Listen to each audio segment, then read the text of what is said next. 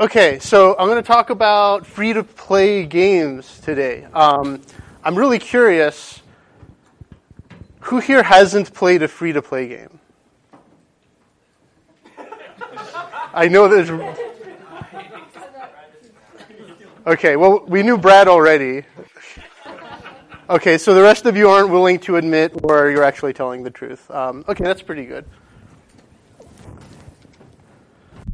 Okay, so this is normally when I give talks, I really like to engage with whoever I'm delivering to, and I really like to talk back and forth and stuff. But there's a lot of content here.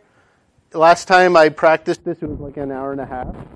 So while I encourage you to engage with me as much as possible, also use your own judgment, knowing that there's a ton of stuff. Deal? Okay, cool. All right, so I'm going to start this off by talking about a game called Jetpack Joyride. Um, who hasn't played Jetpack Joyride? Wow, okay, interesting. Okay, cool. Well, we will talk about that right away. First, we're going to talk about learning curves. So, can somebody give me a definition for what a learning curve is? Anyone want to take a stab? You are half heartedly raising your hand. How quickly someone picks up your game and understands it. Okay, that's pretty good. I heard someone else over here. How quickly it takes to get proficient at a. Yeah, that's pretty good. Yeah. I was just gonna say Eve Online. Okay, I've heard about this. Because that's like like supposed to supposedly like one of the deepest and hardest like systems in games ever, right? Yeah. It's a curve and Most games cliff. are like a straight Yeah. line. Yeah, it's just a straight. Okay. Graphing of skill level over time. Yeah, so that's basically what it is. Um, so the definition I like to use, which is pretty much as good as all of those, is that it's basically a representation of the rate at which your ability to perform the game improves improves over the time that you've spent practicing it. Right. So here's a couple of graphs of, liver, of difficulty curves. So the activity on the left is uh, leaf blowing. So the shape of this difficulty curve is basically a function of basically how much time it takes you to learn and, or master a new thing as you practice it. And so you plot pretty much your knowledge on the x, no, that's the y-axis. You plot your the knowledge of things you can learn at this activity on the y-axis, and on the x-axis is the time that you've spent practicing the activity. And so the shape comes about because of how long it takes to master a thing. And each thing on this x-axis, y-axis, I must have been doing math or something the other day. Um, each one of these things, right, is cumulative, so that in order to do, for example, whatever flushing corners means, uh, you have to first master pointing at leaves, and before you can, well, at least effectively point at leaves, you have to figure out how to start the motor, right? Uh, and then, of course, on the left there is an activity that's uh, very different, like World of Warcraft, right? Much deeper activity, uh, a lot more things to learn. Okay, so we have some understanding of what a learning curve is. So let's um, let's talk about a game called Battletoads. Who who's played Battletoads? Okay, cool. I was as- I expect. Okay, who got past level three? Uh, without using any cheating. okay, so much fewer. So that was like, um, so pretty much everyone raised their hand to play Battletoads. I would say 90%, and maybe like a small fraction of that passed it. Okay, so for those of you who have, well, all of you have, but let me just humor me for a second, okay? So I chose this as an example to illustrate for you guys because um, what you do in the turbo tunnel, in this level particularly, as compared to other levels, Okay, I just started and my mouth is going dry already. Is that the screen is forcibly moving forward, right? Like this one one third of this is one screen. And basically all you're doing is you're just modulating your position in order to avoid obstacles. So this is like a partial map of the level and there's some screenshots. So basically, you know, you want to either be in the upper position or the lower position or you want to jump sometimes according to what obstacle is coming at you. So, Battletoads is known for being brutally challenging, right? That's its reputation, but it's it's very very learnable. And in fact, this this level itself, even though it's um, pretty cutthroat, uh, you can learn it. You can practice playing it, and the more you practice it, the better you get at it, and the farther you can get uh, in that level. And as you learn, um, you utilize a bunch of different uh, techniques at the same time to basically learn the process of playing the level better, right? You rely on your reaction time. You have to do trial and error because some, some parts of the sequence are so fast you can't just react to it. Uh, you also have to memorize parts of the sequence. For in other words, like okay, there's three of these left, right, left, and then there's a jump, and then there's three more. But then you also have to rely on your muscle memory at the same time, which is kind of the same, but not really the same. It's another dimension of learning. And the interesting thing is that um, when you're doing a performance in a linear fashion like this, um, that has a certain particular learning curve shape to it. And it's not really distinct to Battletoads. It's really any kind of a performance that you do that has a linear structure where you're performing uh, a bunch of things in sequence and you have to basically master the ones in the beginning before you're able to even access the ones at the end, right? So I call this a, basically a generic action game learning curve.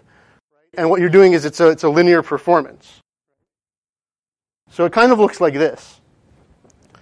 So on y-axis here is how much of the level you're able to complete, and on the x-axis there's how much time you've spent practicing. And so this is a theoretical curve. This isn't actual data, but this represents the kind of structure that you'll experience.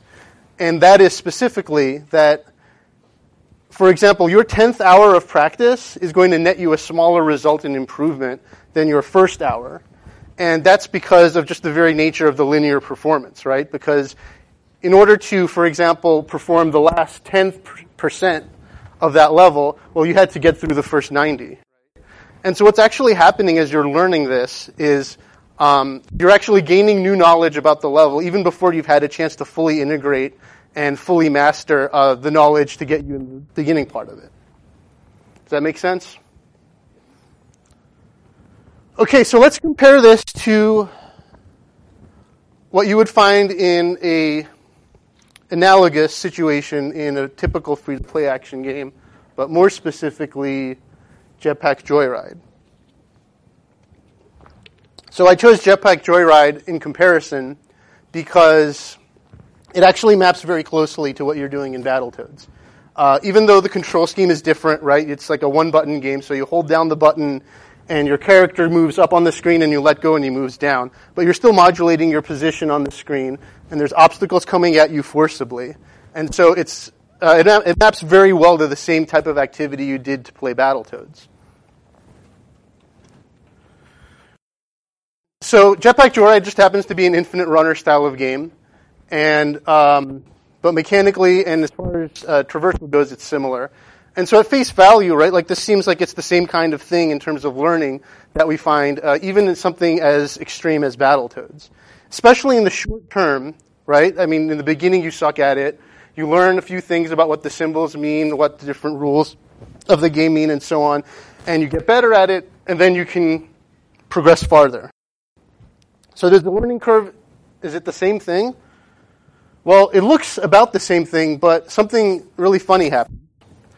And this I actually plotted with my own experience playing um, the game with my own data.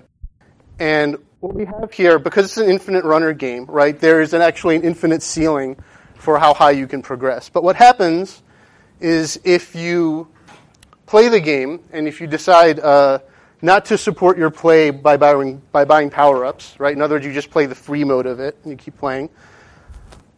You'll find that you'll get better and better over time, but then after you reach a certain point, you don't really continue to do better anymore. And I found that this stopped for me around at around 4,500 meters. That was the amount of progress I could make.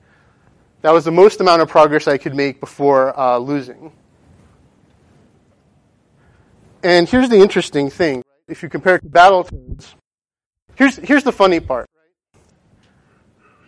If for somebody of uh, sufficiently low skill, let's say uh, they're not so good at games, so maybe they can't even complete level 3 in Battletoads.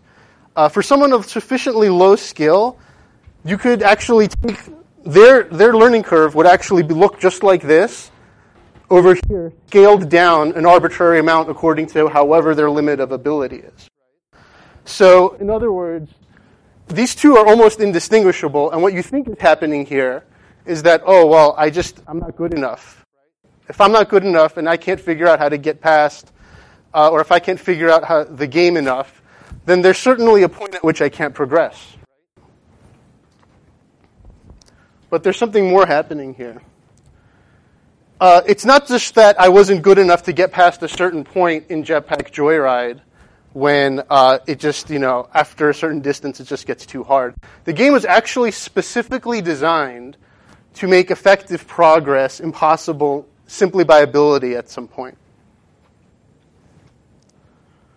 In other words, there increase, there increase, there exists a limit of learning. LOL. So, uh, how do they do this, and why do they do this?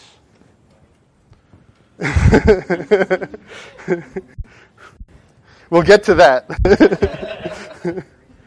so, before we say ask why, uh, let's talk about how they actually achieve this. Uh, the mechanism in which they do this is multifaceted, and here's some of the ways that they do it. So, one of them is that they have procedurally generated randomized sectors in the game. So, it's an infinite runner, right? So screens are coming past you forcibly, and it just never ends until you die. And each uh, section of screens, uh, those are authored, right? Let's say a stretch of like I don't know, maybe ten screens, right? Um, those are authored specifically, but the order at which you encounter them, uh, those are randomized. And certainly, uh, the certain, um, I shouldn't say that they're authored. They're probably uh, procedural according to some algorithm. But anyway, the effect is that basically what this allows, and it might not make sense right now, but it will in a little bit. What this allows them to do is actually to create totally random difficulty from one moment to another.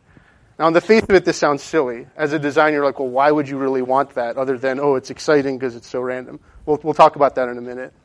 The other thing they do, which is totally fascinating, is that they'll get you into physically unsolvable situations. And that by that I mean that there'll be an obstacle that is coming at you fast enough and it's wide enough on the screen that if you are at a certain position on that screen that you can't predict beforehand because you haven't seen the obstacle yet, you'll actually have no chance to dodge it. It's completely random. So it's basically like at a random time, a random event will, will occur that will gate you. Well, you will go past it if you are, you have a chance to pass it if you are on the correct part of the screen. And if you're not on the correct part of the screen, well, then forget it. You've lost already. So luck, not skill, exactly. And this is randomly dispensed, of course, thanks to this. And the really interesting thing is that, for the most part, the average person can't distinguish that this is happening. They just think that they don't, they're not skilled enough uh, going back to those past couple learning curves, right? You just think you're at the point of the learning curve that's at the limit of your skill. You can't differentiate, you can't tell that it's actually because it's random. And so what these devices are doing in concert is they're actually scrambling the output of your player effort for any given uh, skill level that you can exhibit. And in fact, what happens over time is that the effect of the random events gradually overpower and they just completely subsume any effect that skill can have on the outcomes of things. So initially, this is really exciting, right? Because this, no matter how good or bad you are, this ensures that you're going to get these really dramatic successes and failures. They're always going to be unexpected. And the key thing is that, you know, in the early game, when you first start playing, you have no sense of this. Uh, because the rate at which you're learning and the rate at which uh, you can figure out how to do better at the game, that overpowers any random effects. You progress despite the fact that there are some random events. But the more you play the game over a period of time, random starts to gradually overcome anything that you can affect by your skill alone. And so what the game does initially is it trains you, just like any other game does, by saying, like, yes, you know, you can learn your way out of these problems. Here's some problems, and you can figure it out. You can learn the dynamics, and you can solve them, and you can get better, and you can get farther in the game. Whoa. Okay.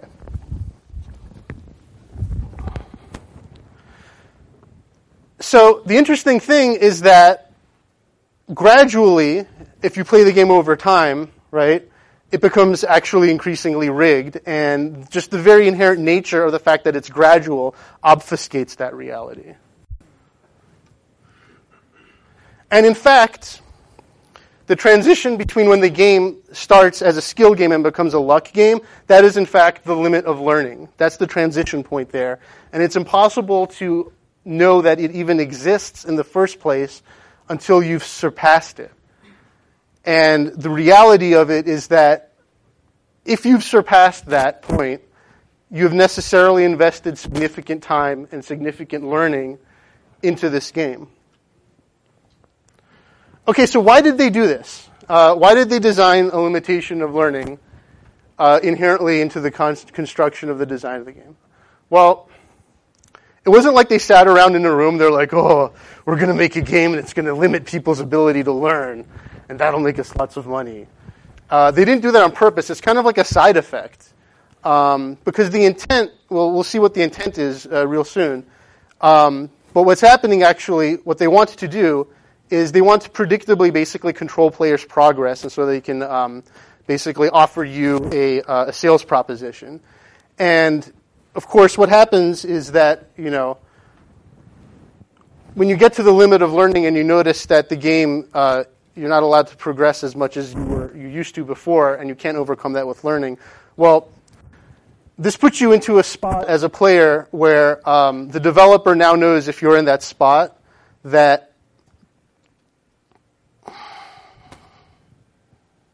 you know what that was supposed to be for another slide. Never mind. Okay, let's just move on. okay, this is what I wanted to say, right? So when you once you've surpassed the limit of learning, you're necessarily in a frustrated state because you don't know why your rate of approaching rate of progress is approaching zero, and it's not doing so because you're not good enough, even though you think it is. Uh, it's doing so because statistically, that's just the way the mechanics are working out.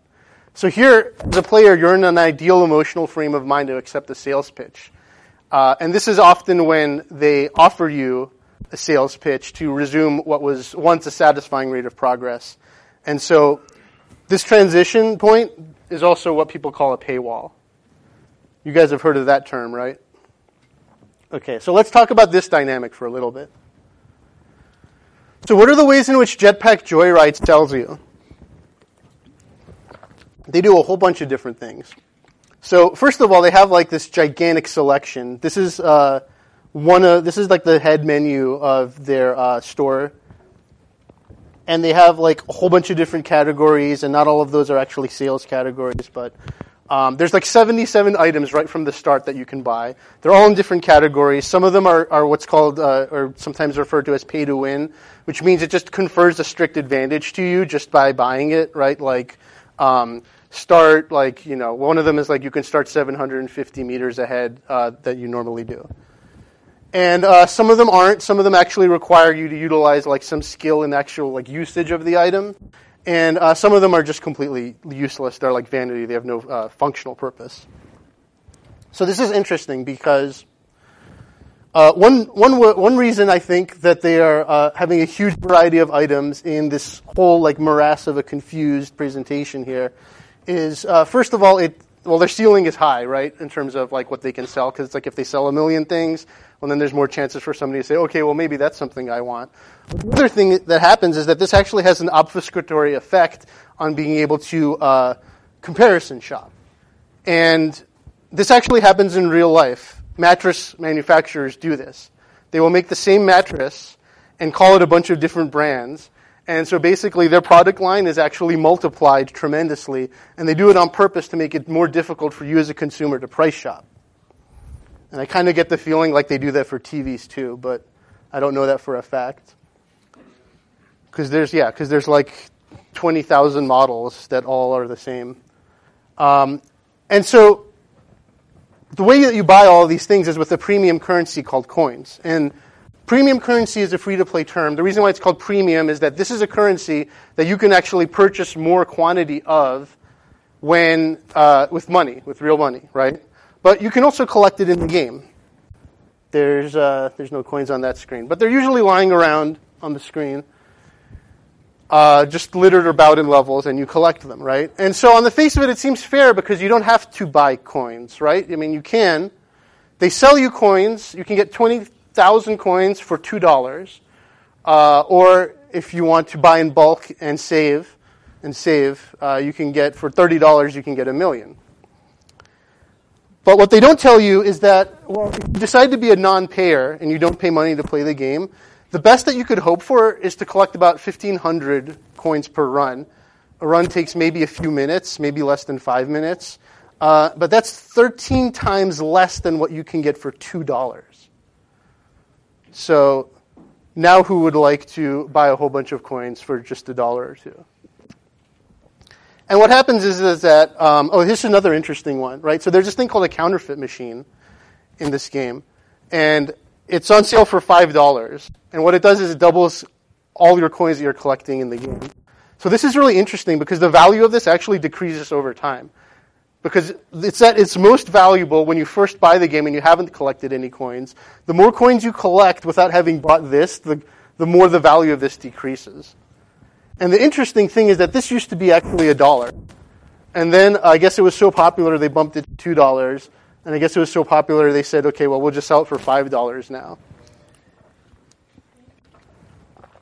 And so what this game does is that for a non-payer, it mathematically you're you're just forced into suffering a slow rate of progress. It doesn't matter how good you are. Okay, so let's look at a couple other games and see what they do as far as this goes. Uh, anyone played Real Racing 3? Oh, cool. Okay, more than zero, so that's awesome. Okay, so this was a game that um, I'm just curious out of you guys, like, uh, how, much, how long did you play it? Uh, not very long. No. Maybe an hour. Maybe an hour? How about you over there? Yeah, not very long. Okay. Okay, no one's played this for more than an hour? Okay, well, I'll tell you what happens when you play it for more than an hour. So, uh, let me briefly describe the system of this game. So it's a racing game, right? It's an action game. It's steering on the left. There's an earthquake. Um, the earthquake is not part of the game. Okay. um, so you have you have regular currency, which is that RS on the screen, and then the premium currency is those helmet coins. So you get RS when, you know, that's just the money. So you get money when you finish a race. You spend money on new cars. You have to do uh, repair and service. So repairs is when you make a mistake and run into something. Services you just have to regularly, like these, these things just go down over time with use. And so you just have to perform maintenance regularly, even if you don't crash. And in the beginning, uh, this seems totally fine. It's like, okay, well, you know, there's a system here and it's balanced, and if I make a mistake, I lose money, but I can manage it by being really good and I can. It really feels like, especially to me, it felt like uh, the paying players were subsidizing my play because I felt like I could actually overcome uh, anything that was happening in this game with sufficient skill. And it even felt that way even more because one of the hooks to this game is that you are actually racing against uh, lap times that other people have gotten. So you're not literally racing against them, but you're racing against their lap times. And so, right, if you're actually better than them, then you should be able to beat their lap times too. So this feels really good at first. But what happens is gradually, and I mean very gradually, over like, yeah, I played that much, 50 to 70 hours. Skill, let me tell you how it felt. Skill gradually becomes less and less of a factor, just like it did in Joyride but it's just like stretched now even farther than because uh, Jetpack Joyride was like six hours to to get through the whole game, or at least all the challenges they have you do, and this one is like ten times that at least. And so what happens is is that you know your upgrades at first you know they seem abundant, but then gradually they start to cost more, and the gains become uh, more and more smaller. So like down here is an example. Like here's the upgrade screen early on in the game you know, you get like, oh, I got like a, the whole, uh, looks like uh, four uh, tenths of a foot of brake power extra. So that, that seems like a lot. And it only costs 3,000 RS, which is not a lot. Uh, so you get good value for your upgrades. But then, like, real late in the game, if you look on the right side, it doesn't turn into German because it's late in the game. But what you notice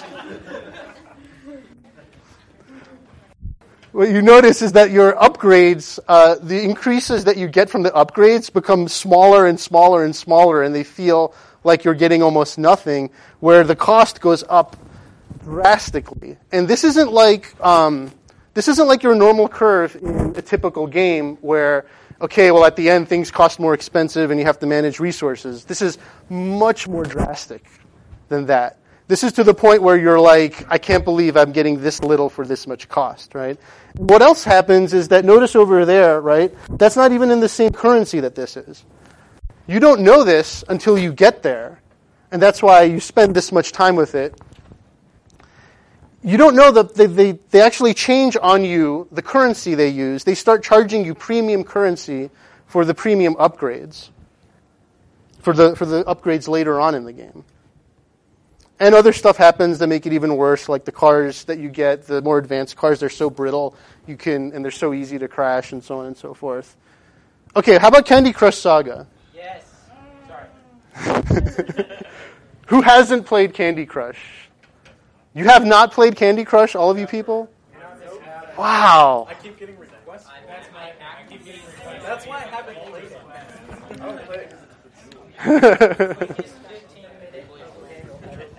Wow. Okay, so a lot of people haven't played it, which I'm surprised, but let me tell you a couple things about it. So, a similar sort of dynamic happens here, where there's specific levels, like, I don't know, maybe it's level 35 is one of them, where if you don't use boosts, and what the boosts do is, like, there's an example of a boost on the right. What the boosts do is that they let you, um, they just give you greater agency in the game, and some of them are more like, um, they just give you uh, an extra boost right away, and some of them you have to use a little bit of technique to use. But anyway, what happens is, is that you get to a certain point, and there's a certain level, and the developers are aware of this level, and they've authored it deliberately as such, where if you don't use a boost on that level, actually, um, you have maybe like a 2% chance to pass the level.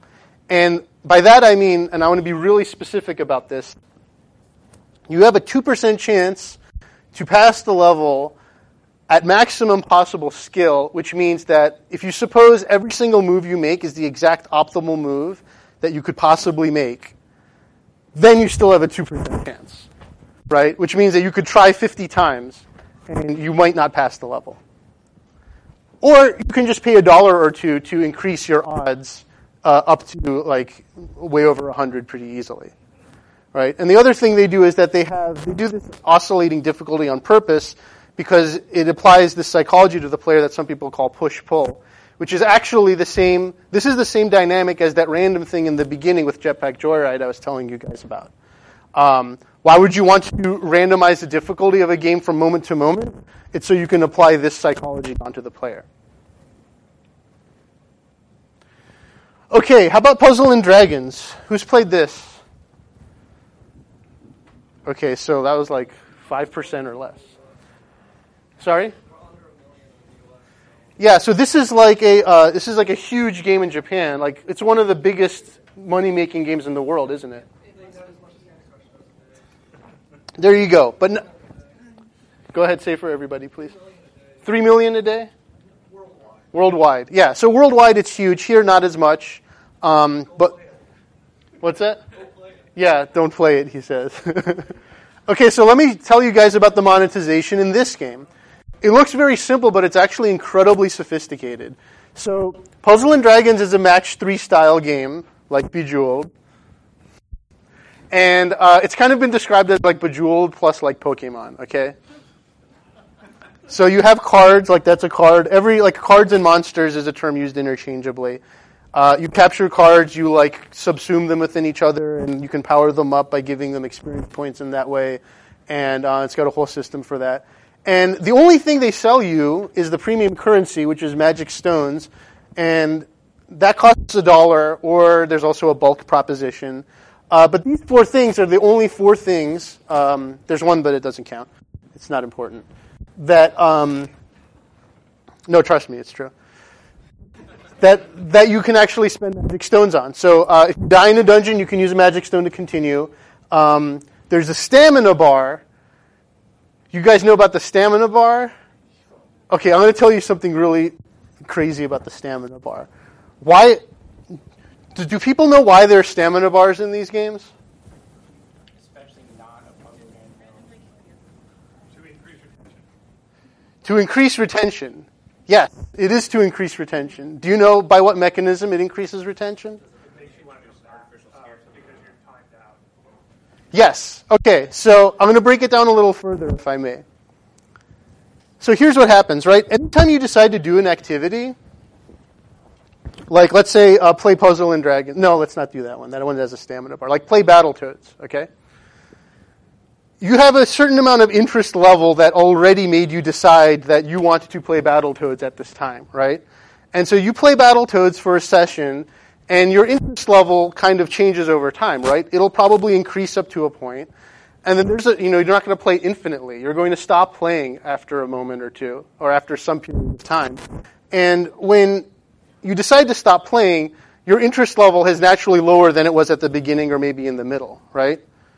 Now, what the stamina bar does, right, is it's like, okay, let's say you were going to play Battletoads for this long a period of time, okay?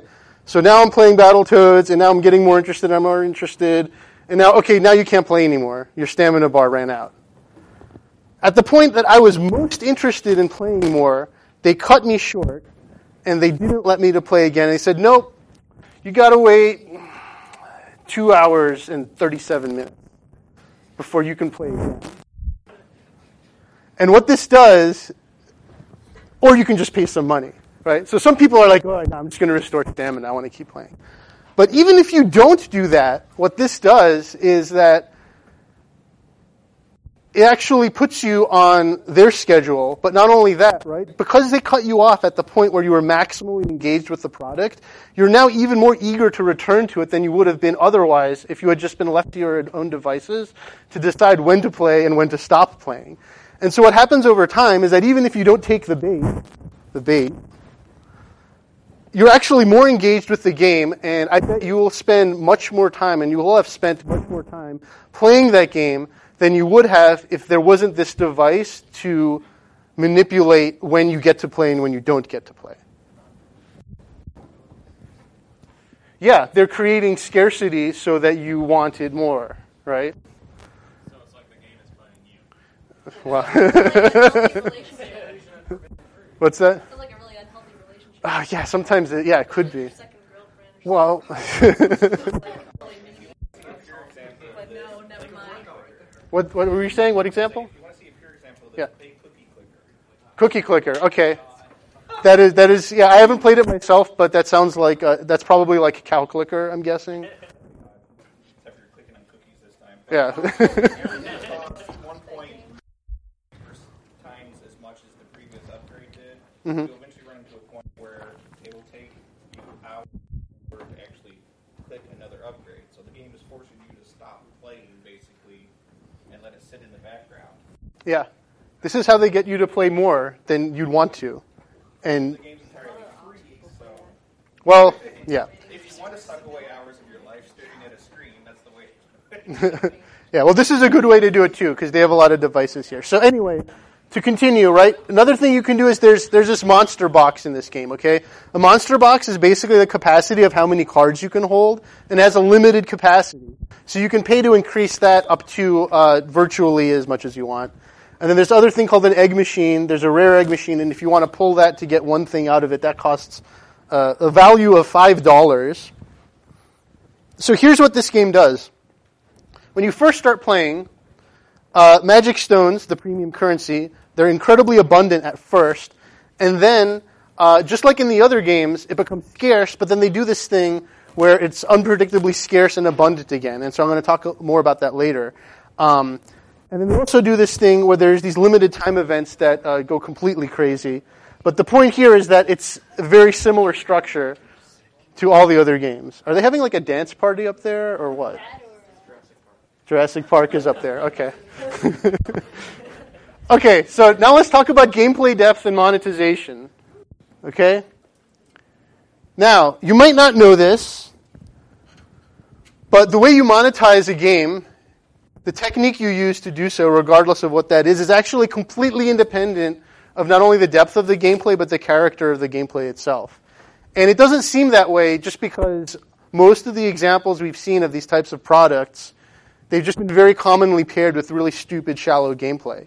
Um, but just because we've seen millions of examples of these doesn't mean that that's necessarily so. And in fact, it is not so. And I'll, I'll show you an example in a minute.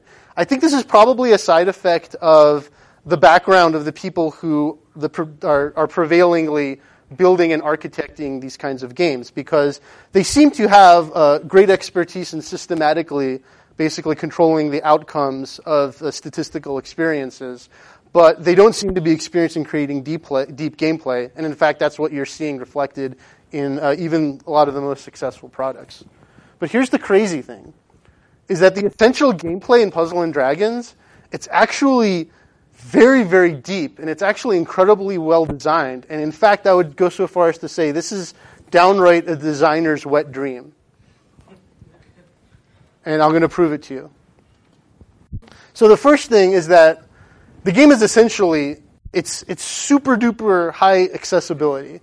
Not only is it a style of game that is really accessible and familiar to lots of people who aren't uh, the so-called hardcore demographic, but it's even more accessible than all of those possible variants because not only can you uh, not make an invalid move, there are actually no invalid moves to make. And I'll show you in a moment. And it actually has a super deep learning curve that extends beyond 100 hours of practice.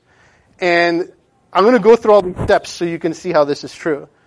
Uh, there's a lot of intermediate stages of learning where the dynamics of the game change but they're not intrinsically changing. It's just that the feel changes as you get better. I mean, this is like truly one of the most uh, important things you can do in a learning curve of a process because that's what keeps you engaged with it. If it actually starts to feel different as you develop in being able to perform that uh, activity, whatever it is. And the late game is actually uh, it's actually a variant of Rubik's cube, which is we all know is a super deep thing. And of course, another uh, thing that makes it the designer's wet dream is that it's an almost infinite ceiling of skill. You're only bounded by how fast you can move your finger and how fast you can think. And that's an incredibly good quality to have uh, for gameplay. And then, of course, thirdly, e- learning over this curve is actually relatively easy because just in the intrinsic dynamics of the gameplay that I'm going to describe to you, it's pretty easy as you're practicing to notice what the next deeper thing is to do to perform the game better. Okay, so let's go through. So we're going to go through the steps like in those learning curves I showed you at the beginning. We're going to go through like these sequential steps of how the game changes as you get better at it, while the game, the rules are actually stay, staying the same. So in the beginning, so that's the screen of the game. Bottom half is the Bejeweled business. Top half is the Pokemon business, I guess. Those row of uh, five, six cards are uh, five of your cards and then a helper card that you take from a friend. And those are the enemies up there. Your life meters in the middle. And there's your gameplay areas on the bottom there. And the first thing you notice when you play is, oh, wait a minute, I can just drag anything and drag it to anything, just like that arrow. You literally have no restrictions whatsoever. And if you play games a lot, your first reaction might be, wow, this is really stupid. And it is stupid on the face of it. But the beautiful thing is that for somebody who isn't experienced, this makes it maximally easy for them to apprehend what's going on here and for them to understand. So the floor of accessibility is incredibly low. Now, one thing I'll tell you that's important to know about the depth in this game is that anytime you perform a drag, uh, like dragging that blue one to the yellow one, you can actually drag freely for a period of roughly four seconds before you're forced to put the piece down that you're dragging. And why is this important? Well, after you play the game for a few hours, you start to notice that, well, every time I move a piece, all the pieces around it are actually dragged behind it. And if you keep playing, then you'll start to notice that, hey, you, I can actually make matches dragging a piece and not actually involve directly that piece that I'm dragging. So you can do something like this. You can take that heart, right, move it two left and one down, and that causes the result on the left because those two red pieces were dragged behind it and they shifted over. Does that make sense to everybody? Yeah, so this is incredibly cool because now this is where the possibility and the depth starts opening up to you as a player, and you start to realize uh, how much could actually be possible, even though at the beginning it seemed really stupid. So then, after you know you're playing and you've committed even more time into the product, you might notice that uh, well, some combos take me a long time, a long path to drag, and some don't. And you realize that there's actually a lot of equivalent moves that you can make. Like these two moves are actually the equivalent result. Just the one on the uh, the second one there, you know, takes you four times as little time and space on the board, so it's much better to do because you have that four second time limit, right? And then you keep playing the game, and then you start, you know, after around 50 hours, you start to approach what I'm calling Rubik's Square land, which uh, this is actually this is like a 2D analogy of Rubik's cube. Basically, you start doing these incredibly complex moves where you're actually folding upon yourself and retreading a path you took, and you're doing you know circles and all these complicated paths and stuff like this. And when you get to the late game, there's still new things to learn, even after 50, 60, 70 hours. Uh, you get these new abilities. Like, for example, uh, normally you have four seconds to move an orb, right? Well, there's an ability that gives you 10 seconds.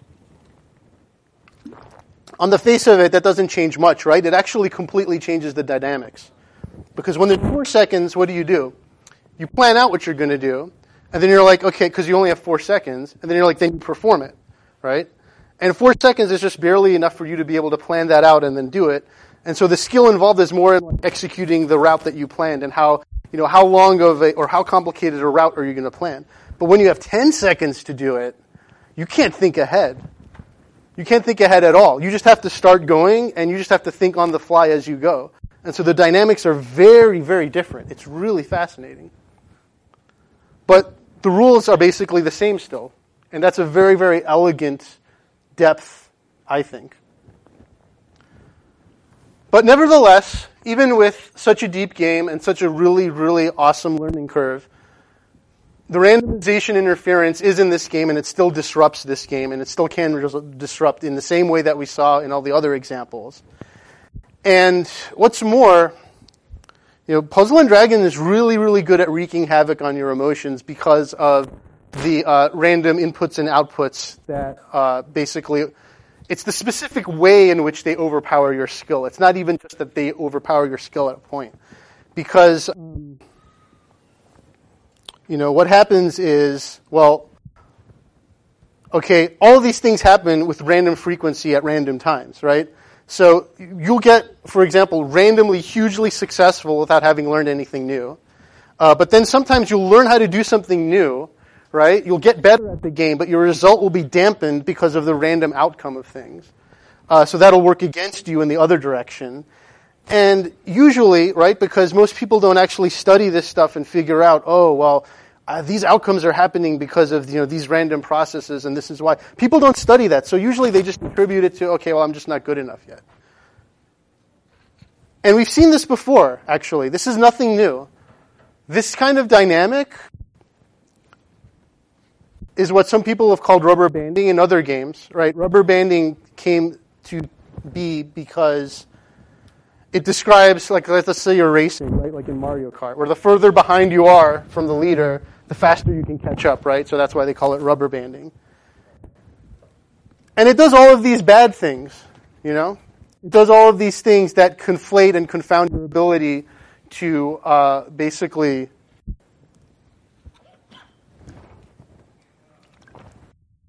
bear fruit from the new things that you've learned in the game.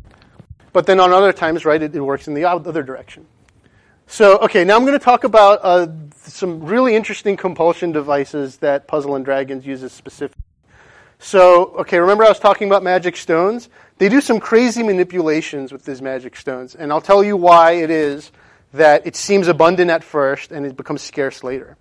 Well, you get a magic stone for doing various things for free, right? So I think if you log in consecutively over a period of time, you might get a free stone, but those are pretty uncommon. Uh, but the main way you get a free magic stone is if you complete a dungeon, a series of dungeons for the first time, right? So the, the main game is consists of a linear battery of dungeons, just like most games, normal progression. And if you clear a set of dungeons, you get a free magic stone. Well, what happens in the beginning of the game? It's really easy to clear a lot of dungeons. So you get the impression that, okay, well, you know, I'm putting this much time, I'm getting, you know, magic stones at about this rate. Uh, you would normally expect this to continue, give or take, right? Well, that's not what happens. What happens is that at a point, it becomes incredibly scarce. You stop getting magic stones because your progress in the game basically grinds to a halt for the same reasons that we showed in those other examples, right? And so if you're not able to continuously progress through new dungeons and clear them, you can't get any new magic stones, right? So then you're like, okay, well, you know, magic stones were abundant and I had a lot of them, but then I spent them all because I thought there were lots of them and now there's no many and it's a, it's a magic stone desert now, right? But then now what they do is unpredictably they do these promotions where for a short period of time, for a week, you get a magic stone every day. So now this like lulls you into this sense of like, oh, magic stones are common again. You know, oh, you know, I can spend a magic stone now. I just got one yesterday. I'm getting one tomorrow. No problem, right?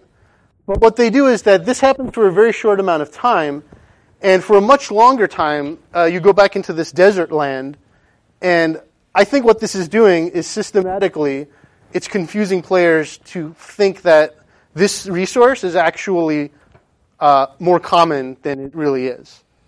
You feel like it's not scarce, but it's actually very scarce. And of course, when you feel like something is not scarce, you're apt to use it. Okay, so they did another promotion over the summer, and in order to explain this to you, I have to explain something called PAL points.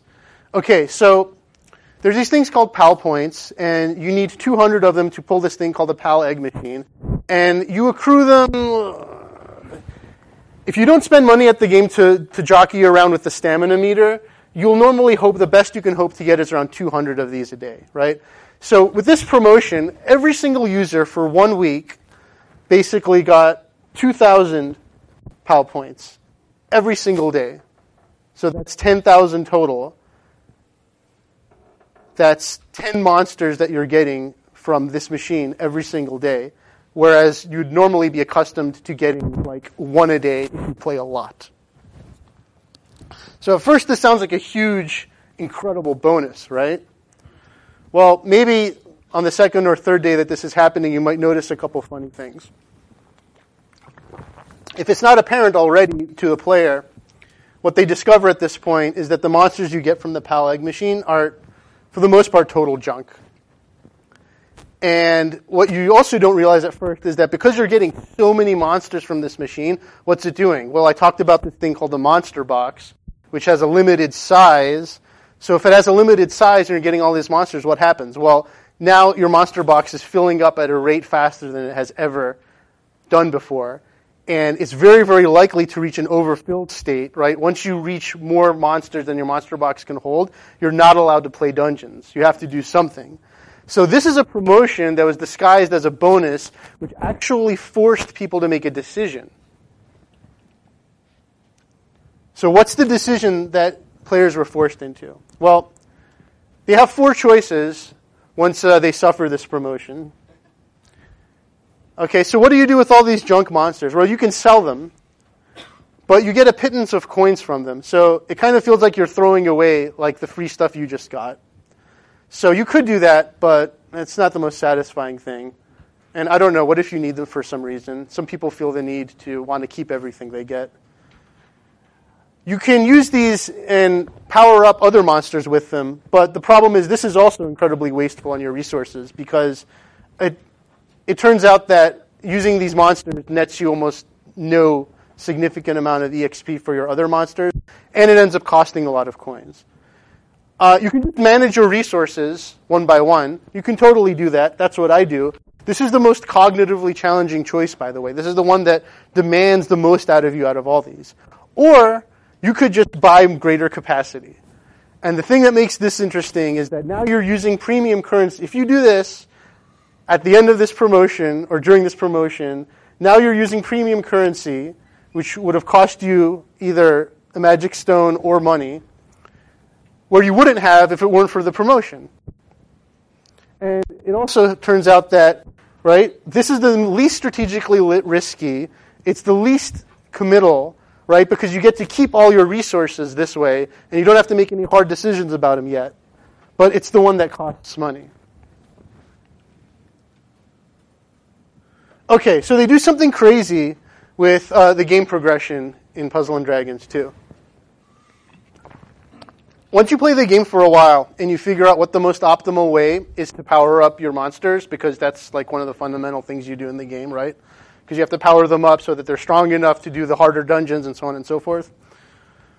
Well, you gradually realize that uh, in order to play the most optimal benefit for the player, you have to engage in this like incredibly complicated schedule. And it's just an intrinsic artifact of the way the game's designed. It's really crazy. So it turns out that when you want to do a fusion, right, to power up a monster, um, the most optimal way to do that is to wait until you have five monsters to do it with because you can uh, only fuse with up to five at a time. And every time you perform a fusion, the cost for the next fusion goes up. So you want to fuse with as many as you, monsters as you can at a time. So this means that you want to defer monsters in your monster box until you have five. Okay, so that means you got to like keep five spots open on your monster box. But now it gets worse because it also is very optimal to fuse monsters of the same element. There's five different element colors. If you use the same element, you get a 50% bonus, which is huge. So we're not leaving five spots open for these. We're leaving 25 spots open for these. Uh, but now it gets even better because uh, there are specific monsters that are especially optimal to fuse with, and these are what are called dragon kings, or uh, other kinds of dragons, and uh, what's called an evolved Pengdra, right? Well, if you want to find some kings, uh, they only appear in these uh, one-hour limited time dungeons that uh, only appear for three arbitrary hours in the day, and you can only know what hours they show up on not more than 24 hours beforehand uh, by looking at a certain website. And okay, I'm going to knock this over eventually. Uh, and then when you do these one hour dungeons, right? What you get mostly out of them, you get a lot of volume of the smaller dragons, not the king dragon. And what you want to do with these small dragons is you want to actually uh, you want to eventually get to an evolved Pengdra because the small dragons will give you like 3,000 experience points, right? And then there's a Pengdra that'll give you like 9,000. Um, but you want to get the evolved Pengdra because that one will get you 45,000, which is way more. But to get to that point, you have to find uh, like one of these dragons at one of these hourly dungeons. Then uh, you have to get this other thing that's called Dragon Plant. And oh yeah, Dragon Plant, that's only readily available on Thursdays. So wait for Thursday all week long. Or um, alternatively, if you don't like to wait for a Thursday, you can farm them somewhere else and you can accrue them at a rate that's like a tenth or less at what you would get on Thursday. Um, but then there's even more because uh, you have to also get these things called Pengdra, and so you have to have the same color Pengdra and the same color uh, dragon and the dragon plant, and you put them all together, and then that's how you get an evolved Pengdra. And so basically, the end of this is that this is the optimal way to play the game, and what this is doing is it's actually causing, it's putting extreme amount of strain on your monster box, right? This is what they want.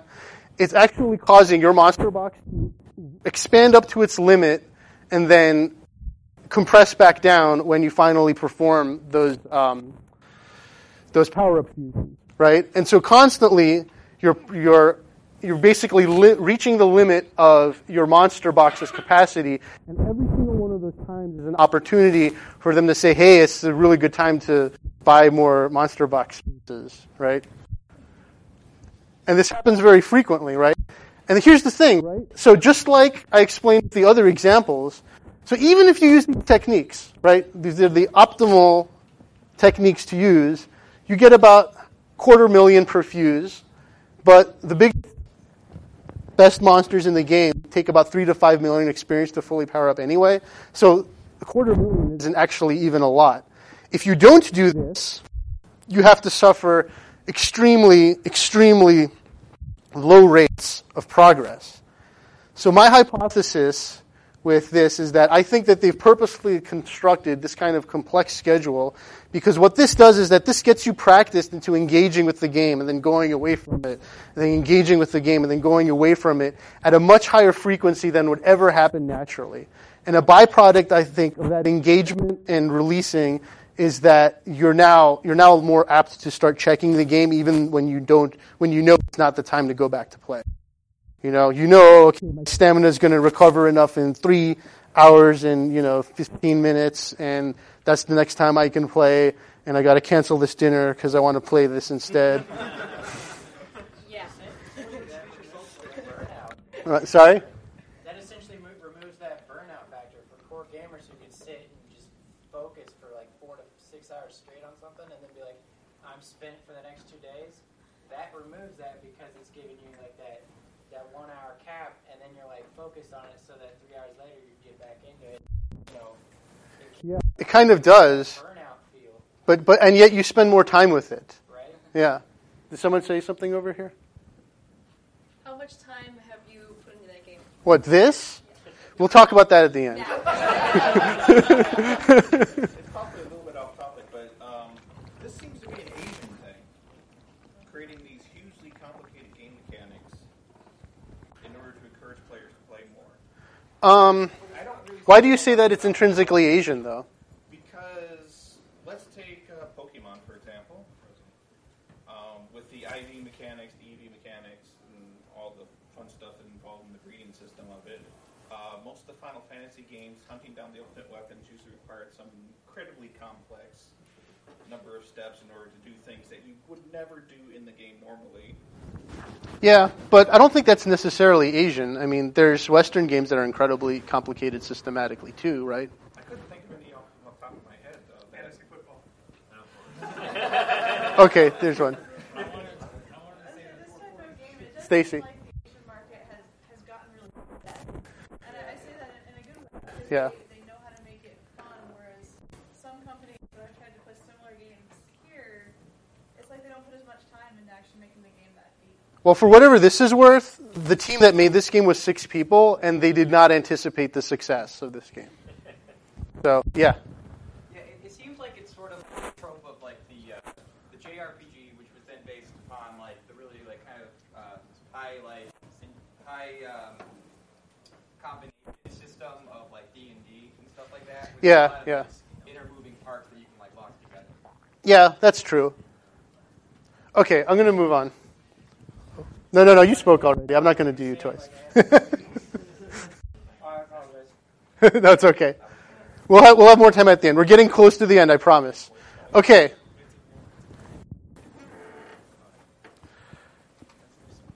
Okay, so let's talk about the continue proposition. Okay, so you can continue.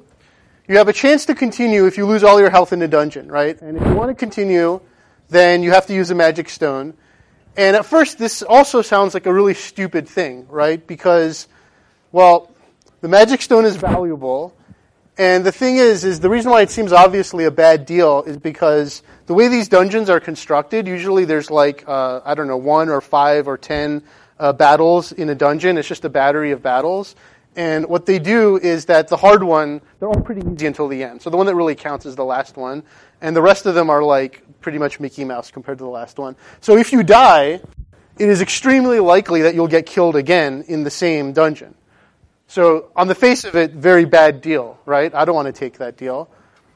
But if you think about it, there's actually, this was constructed to take advantage of some precise context in which now this decision is no longer trivial.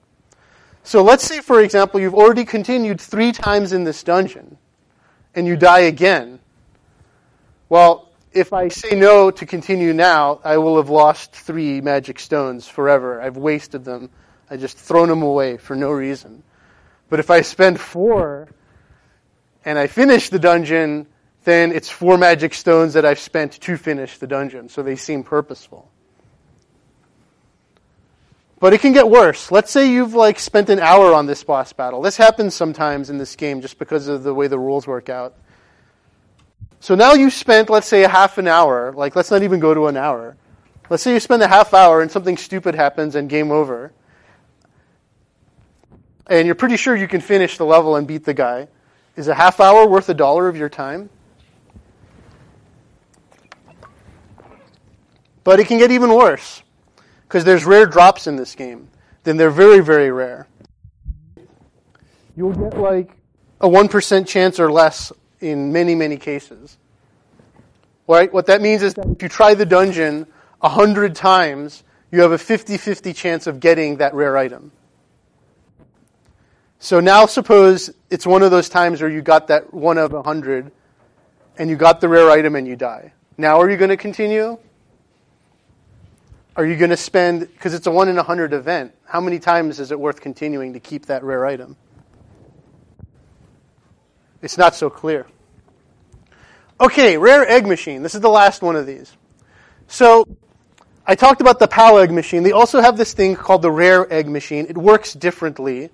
Um, the gist of it is similar in that it's, uh, it costs something. It costs five magic stones for one pull, and then an egg comes out, right?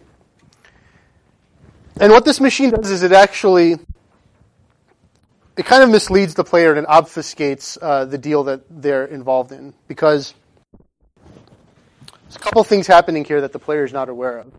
One of them is that um, there's a bunch of monsters that this is the only way you can get them, right? Not just pay for them. The only way you can get them is to pay for a random chance to get one of them. And the fact that this is presented alongside the PAL egg machine leads one to believe that, okay, well, uh, PAL eggs or maybe, you know, stupid, worthless eggs come out of the PAL egg machine, and rare eggs or valuable things come out of the rare egg machine.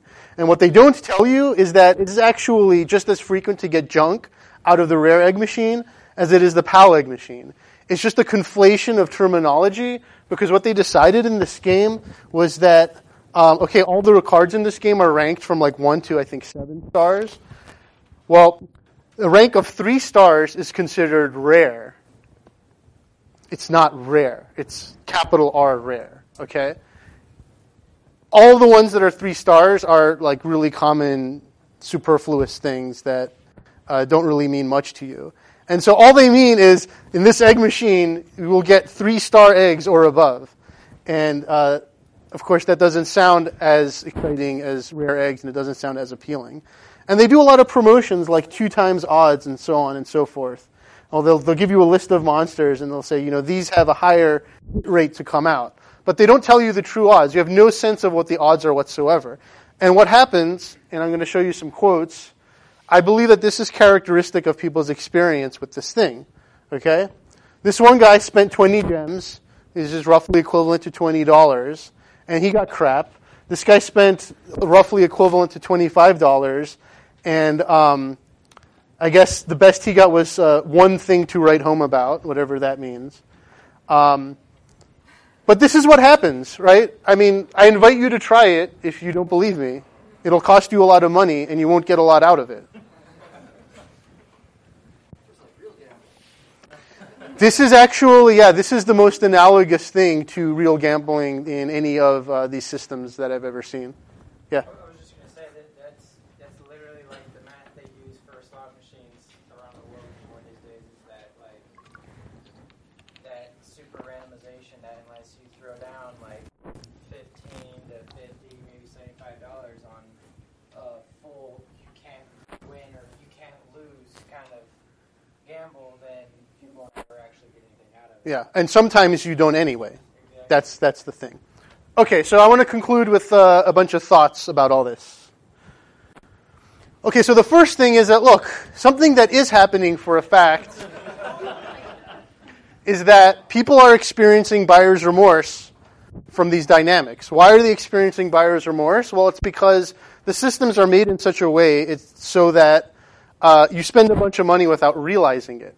But it's not that you never realize it; it's that you realize it at a point that's um, actually kind of like kind of maximal for trauma, right? Because, for example, uh, you know, this one woman who did an article on what was this on um, Gawker, I think, right? So Candy Crush, you just spend money a dollar or two at a time, right? You have no visibility unless uh, you're the type to, you know, keep track of all your transactions, keep a running tally.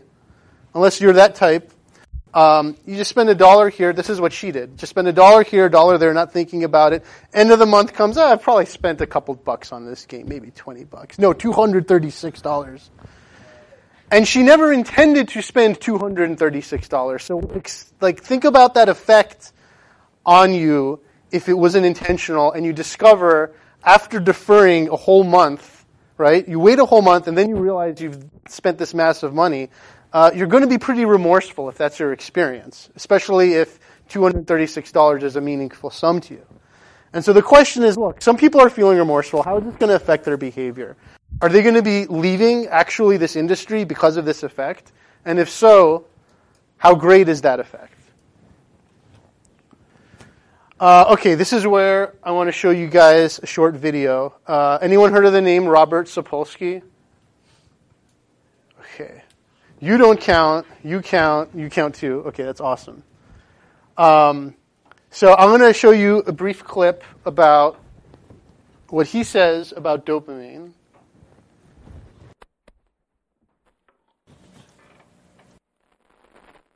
And how this relates. I hope we have sound.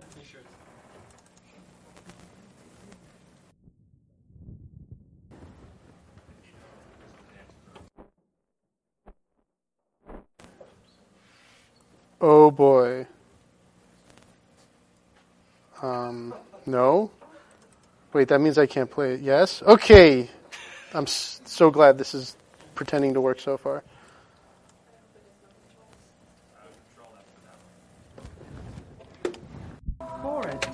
Thank you.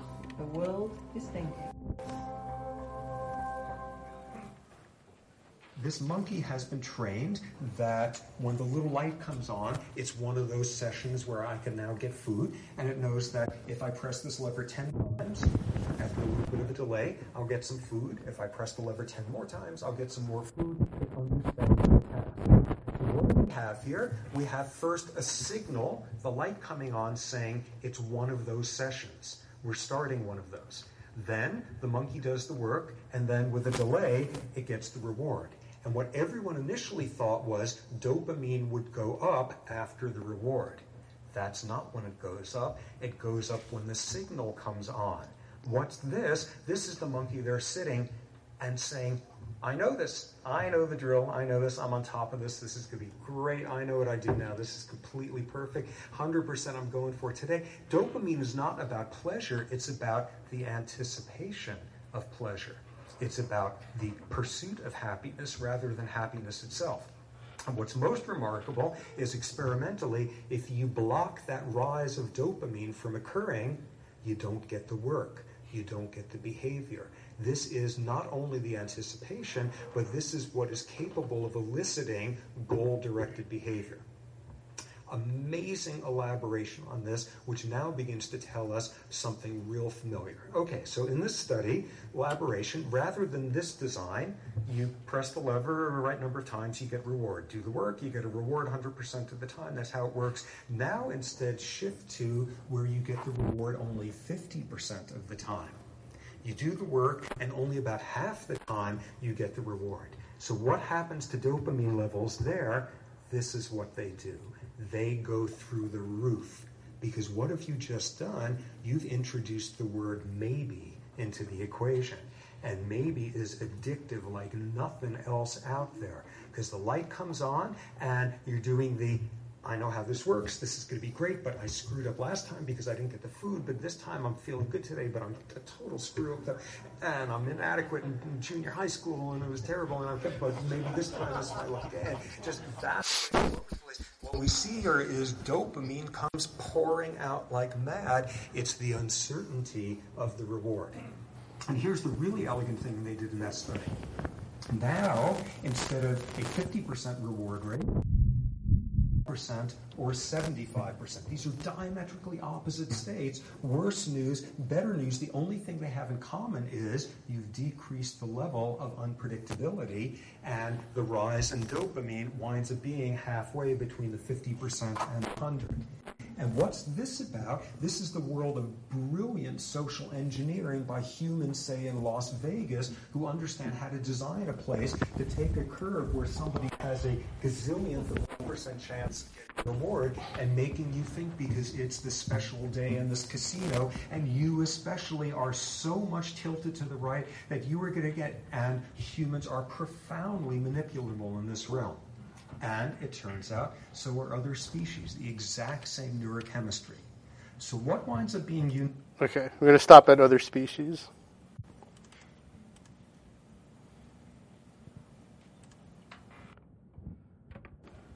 Okay, so I have a hypothesis about this. And I really wish I could talk to a neuroscientist about it. So, if it's true that you get the most amount of dopamine release when success is most uncertain, maybe that's because that's when there exists the greatest potential learning in a natural situation, right? Because think about it. When you're in a situation where you're most uncertain about that about an outcome, right? Either you know nothing about it whatsoever, in which the situation is totally novel to you, or you're most uncertain because you have a bunch of reasons why this could happen and a bunch of reasons why that could happen, and you have so many reasons you're not sure, right? And here's the thing, right? In in normal situations, in natural situations, we don't have things like random number generators to affect the outcome of things. Generally speaking, right? Like when we learn, we learn through deterministic things. We observe things and then we notice what happens. And things, for the most part, are generally deterministic, and that's what allows us to learn from them. Well, when an outcome is governed by a number, a random number generator, uh, it's like the part of your brain, I think, especially the part of your brain that interacts with dopamine, is not able to distinguish this from any other situation. It's just there's an opportunity to learn here what's going to happen, right? And it treats it the exact same way. And I'm thinking somehow dopamine is essential in this way for learning, but yet when there's a random number generator governing the outcome, at that point,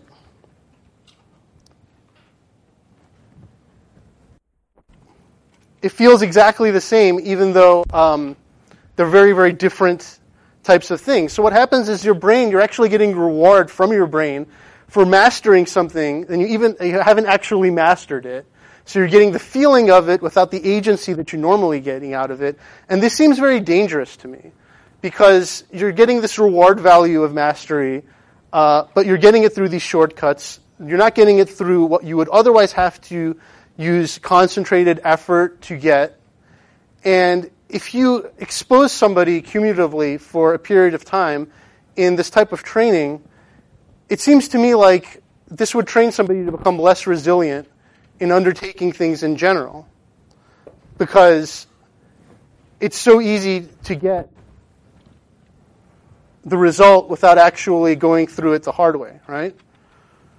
So here's another angle with it, right? So this dynamic of the limit of learning, right? You can learn. You can figure out and get better at this game. You can improve your station in life when just related to this game by practice, right? Your brain doesn't know that it's just limited to games. This is a practice that you're engaging in. And so if you're practicing and engaging in these, in these activities, where these activities are telling you, well, okay, it's, uh, you can learn, but only up to a point. And while you can persevere, right? But if, and whenever you're able to persevere, it's strictly through statistical draw. It's not through actually applying the agency that you've learned. I kind of get the sense that these maybe teaching people to become more helpless because if practice and learning, right, if these games are telling you that you, telling you not just through words, but through the actual practice of performing the game, that you can only improve your situation up to a point, right, and then it's not possible. Well, if that's true, then that's necessarily compromising yourself of self-efficacy. Does somebody, can somebody tell me what a definition of self-efficacy is?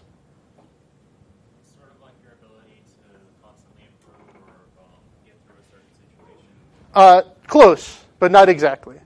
Self efficacy is your belief in being effective. Get it? So it's how much you believe that you can exert an effect on things, right? So that's getting compromised because the game is training you that you can't. You can only do that up to a point. Well, there's this study. These uh, smart people did a study in the Journal of Psychology, Personality and Social Psychology in 2002 And they did this research where they studied uh, four things, right? Self-esteem, neuroticism, locus of control, and generalized self-efficacy. And does everybody know what locus of control is? I'll just tell you. Locus of control is a sense of whether you are internally in control of what happens to you, or is the control of what happens to you external to you, right? So people who are highly self-efficacious have a strong centralized locus of control, whereas people who aren't feel like there's other things around them that determine what deter- like what uh, happens to them, and they're not in control of their own lives, right? So these people did this study, and they said, are these four things pretty much reflections of the same thing? And they found out, yes, they are, right? And if so, if this is true and that's true, then my question is this is completely unintentional. Nobody wants this outcome, but by way of this practicing, are we eroding our self and value of self efficacy? And how much is this going to spill over into other aspects of our lives? And that's actually the end.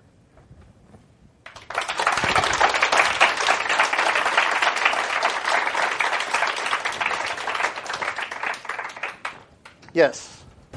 Uh, I just wanted to comment on the uh, on the video. There's a similar conversation uh, concerning the sort of conspiracy that is the, um, the placebo button. You know, you press the the street walk sign prior to the sound effects that they make nowadays. Uh-huh. Um, there was this really large debate as to whether or not they were placebo buttons, whether they actually had no effect, um, as to whether or not you would be able to cross the street at that time.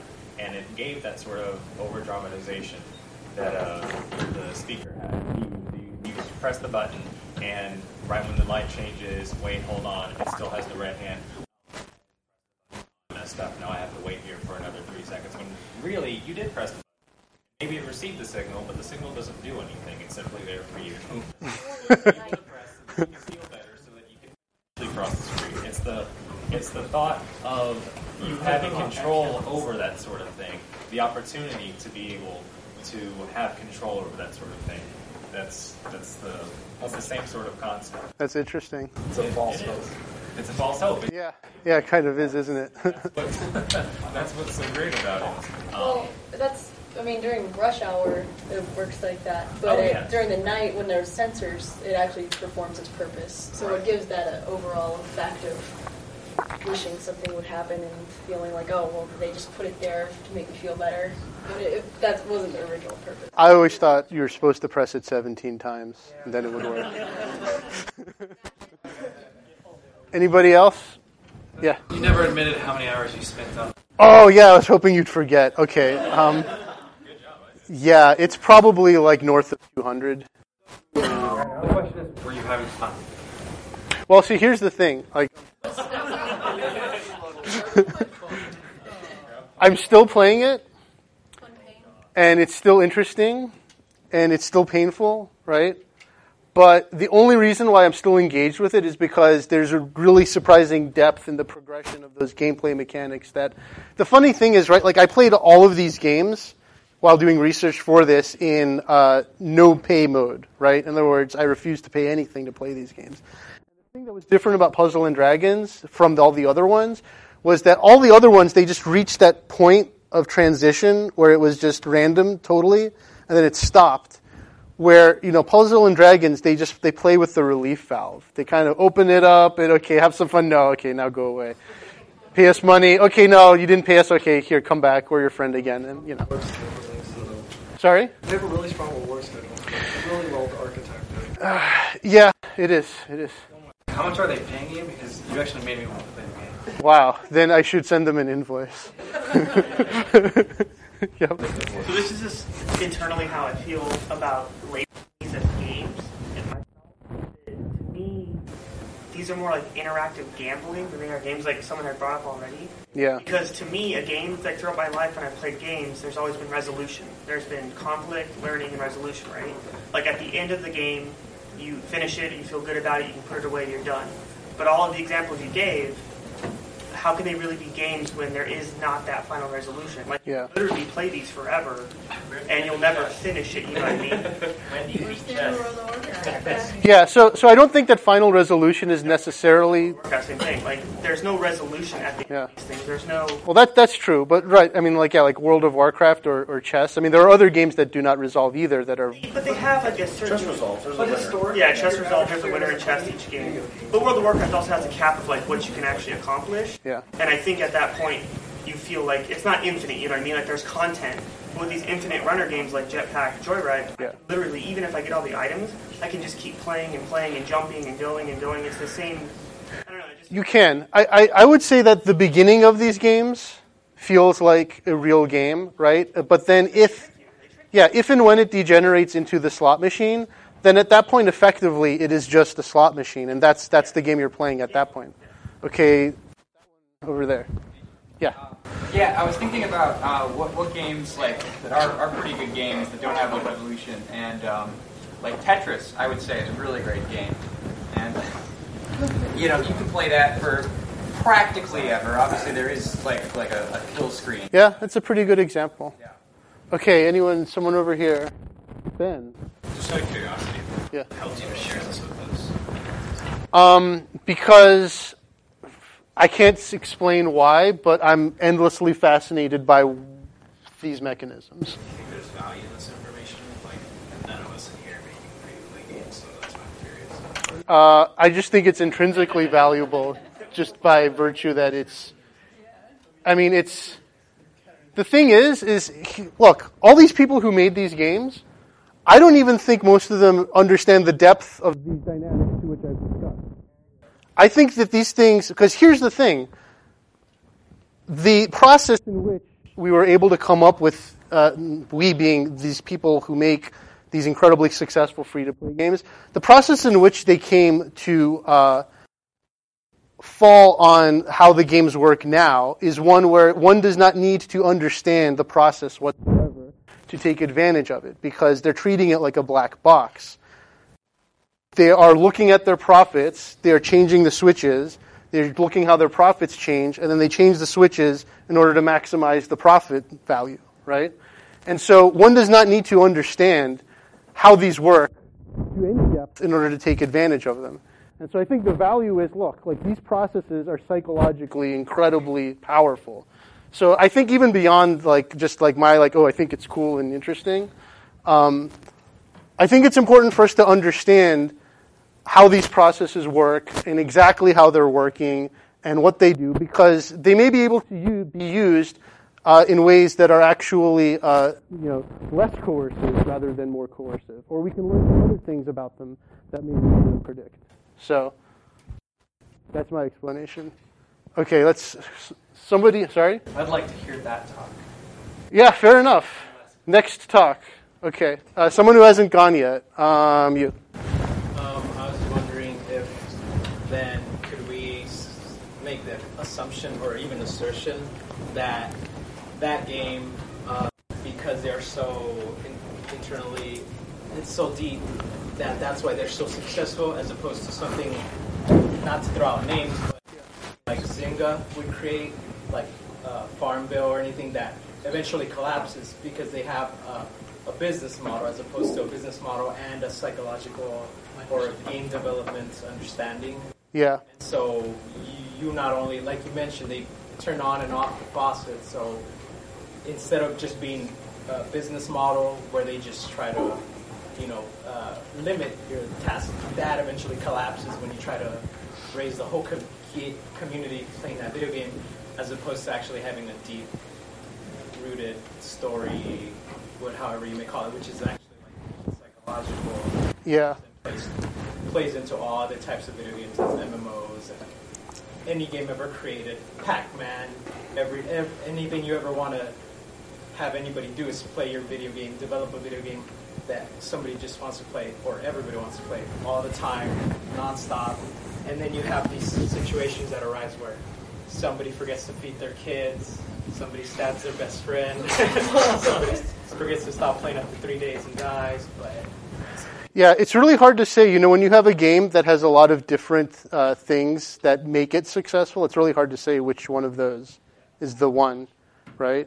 So do you think it maybe is okay to assume that that's why this one's so successful because it has the right combination of everything?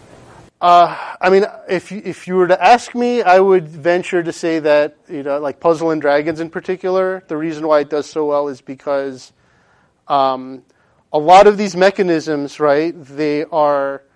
I think it's because they're actually playing with the valve so frequently that because the other games don't do that, and so when you're out, you're out. But they're kind of like, hey, come back, be my friend, and they do that more than the other games, and I'm pretty sure that that is having some effect and that's one reason.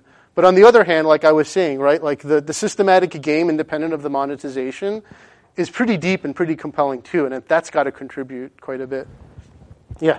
Do you have you ever seen any numbers on how long people play these games? 'Cause I presume there's there's a huge at the beginning that try a popular game just drop off versus you know how long the ones that are committed because there's, there's few mechanics you can see twiddling that because like with uh, the dragons and cards or whatever that was when when you puzzles and dragons or what was it called Puzzle and Dragons.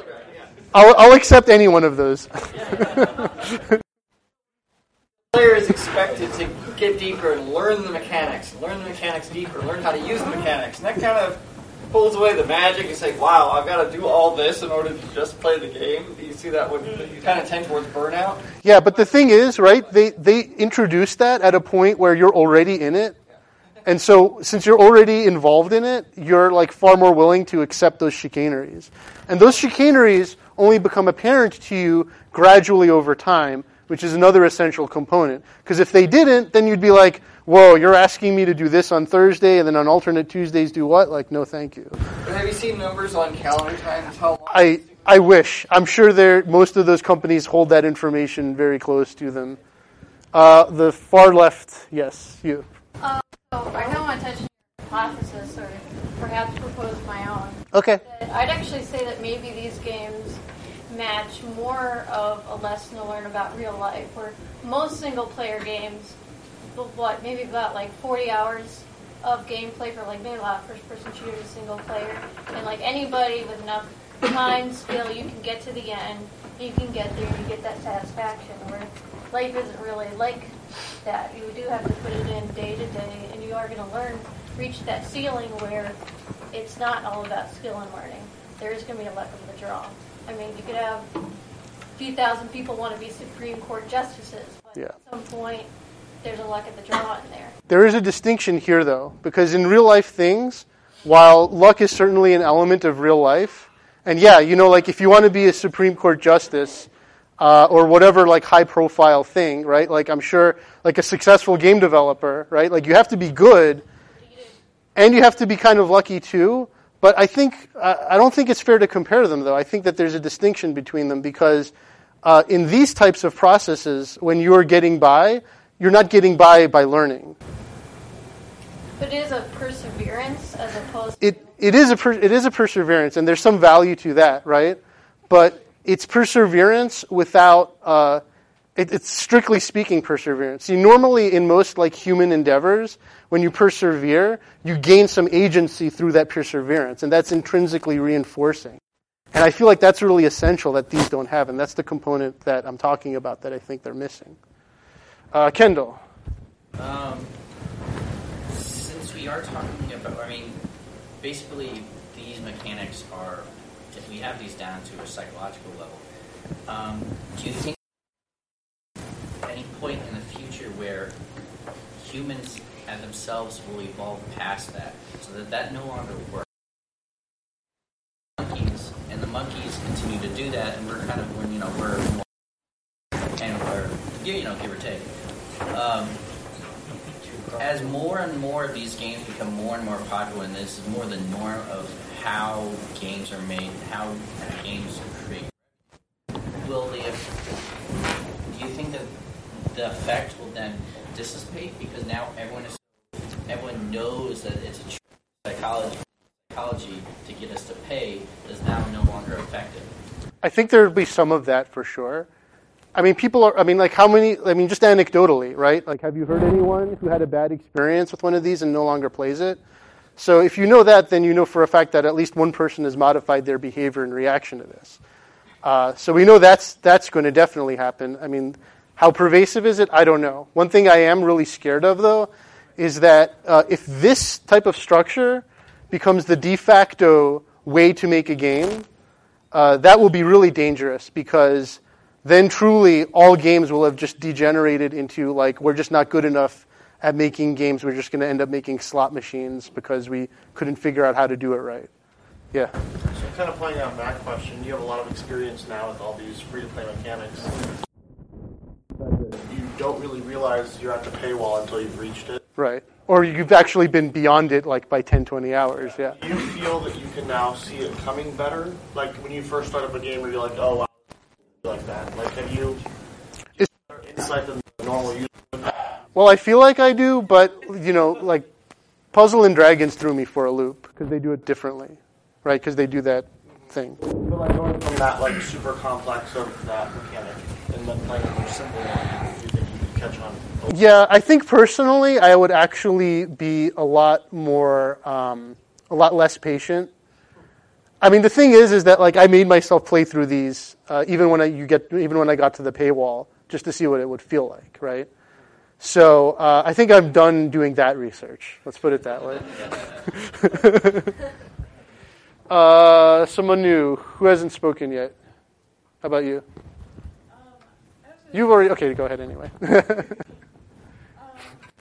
First of all, any claim that it's not a game doesn't really make a whole lot of sense because there were games where you used to spend thirty dollars or sixty dollars, you know that's what you were going to spend, and then you get you know ten hours, thirty hours of gameplay. Um, yeah, I really would like to avoid having this be a discussion of the definition of the word game. and for a lot of people I know that play the free-to-play games, they'll set a limit for themselves. Like for me, I won't pay more than five dollars Mhm. for a mobile game. Um, so for a knockoff version of that game that I played, Jewel Dragon, that's what I paid, and then I was done paying. And after I don't know how many hundreds of hours, I'm kind of done with the game because it still gets to where you can't advance. But my question is, is there really any difference between people who sit and play console games for many, many hours and are addicted to the way that feels and the effect that has on their lives, as opposed to any negative effects that might happen to some people who play, you know, a, a game they pick up and put down, pick up and put down? How do we make games we want to avoid that effect, yet still interest people and fascinate people in the same way? Okay, that's a fantastic question. So I would say that there is a big difference, and the difference depends on what kind of game you play. I've always thought that games are, in their essence, teaching devices.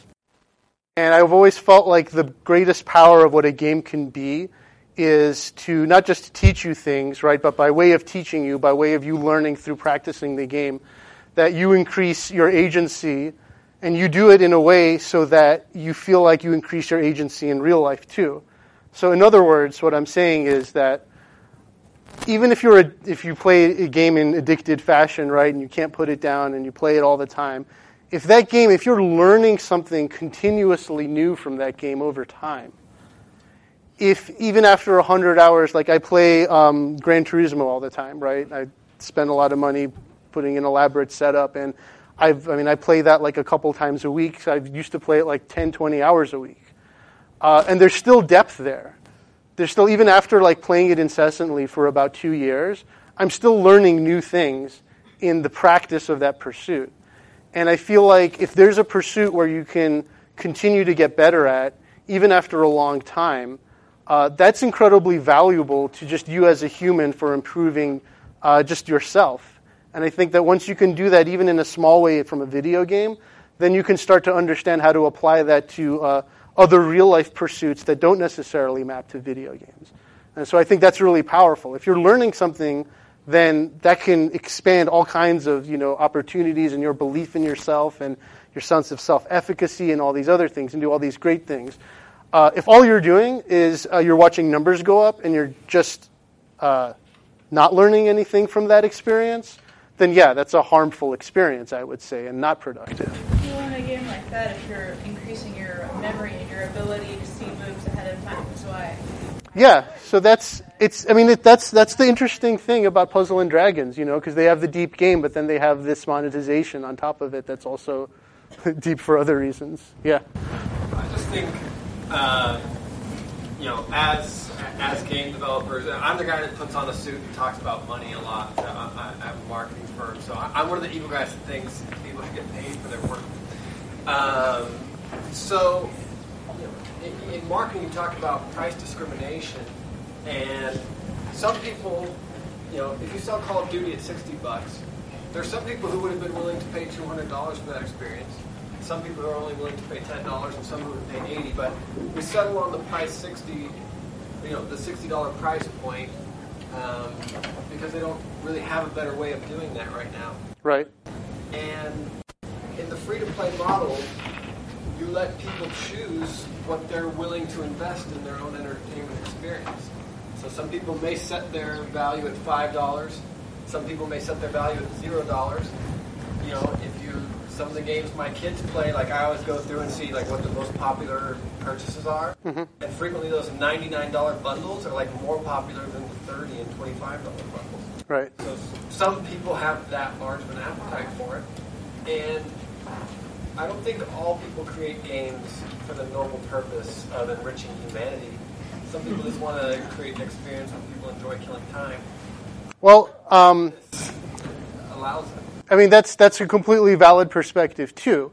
What I would say in response to that is that um, there's nothing intrinsically wrong with the free-to-play model. I mean, obviously, as you stated, it creates a lot of freedom in the sense that yeah, it allows you to actually uh, sell more individually to individual people according to what you know their price point is, for lack of a better term, right? But what I hope to have driven home here is that there's uh, psychological processes that are happening here. And there's a lot of interesting, subtle things that are happening here. And uh, you can do all of, you can perform all these monetizations in many more different ways than what we've explored here. Uh, some of them work because they mislead the player about the nature of what they are. Some of them work and don't do that.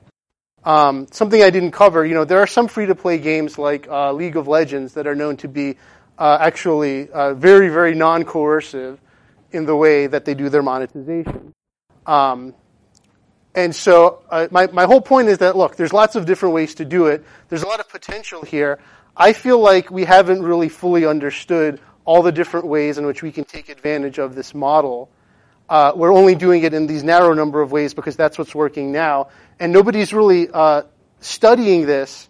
They're just looking at the output. And that's not a good way to study a system, in my opinion. Go ahead.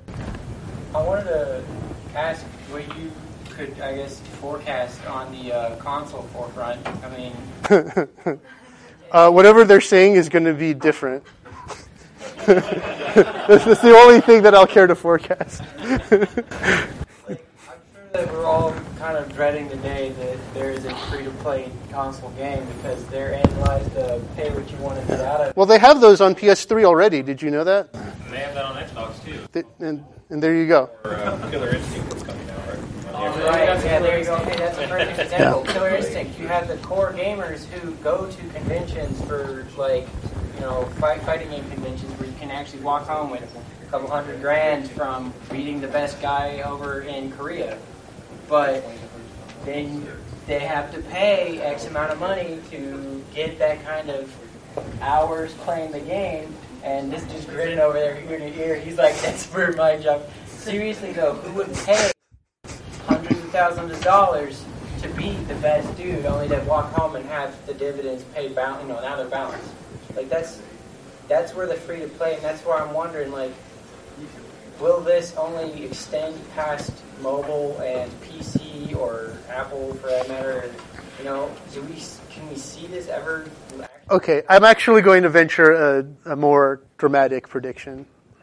Um, I think I think that there will be more f- different free-to-play structures that are evolving, and I think that as an industry we're going to learn how to utilize them more effectively, and I think we're also going to understand better uh, ways in which we can positively and negatively uh, influence people to engage in ways so that uh, we won't get as many of the side effects that we're getting that are undesirable right now. Right now, you know what? The ones who are making money, they don't care about the side effects because they don't need to. They're making plenty of money. But the thing that's important is how do we sustain this and also, you know, what effect long term does it have on people? And we, we need to be cognizant of what these things are doing. Yeah, Jeremy? You said earlier that uh, the people that made Puzzles and Dragons were not sort of expecting their success. That's what they claimed. Okay. feel that they had someone on their team. You said it's five people, is that correct? There's, uh, I read an article where they said there was about six original developers. Of course, the team now is like much bigger and they work on it constantly. Do you think that at the beginning, and maybe as a second part of the question, do you think that now have someone at their company that's just trying to maximize the monetization as opposed to care about the gameplay? Um, I think with a kind of product that they have, I would venture that they don't consider the gameplay to be separate from how they monetize. In other words, I think that they just, as a whole, just tweak the whole thing, and there's probably a guy or a couple guys just to do that, and maybe their job would map best to what a designer does on other like games that aren't monetized, monetized in such a way.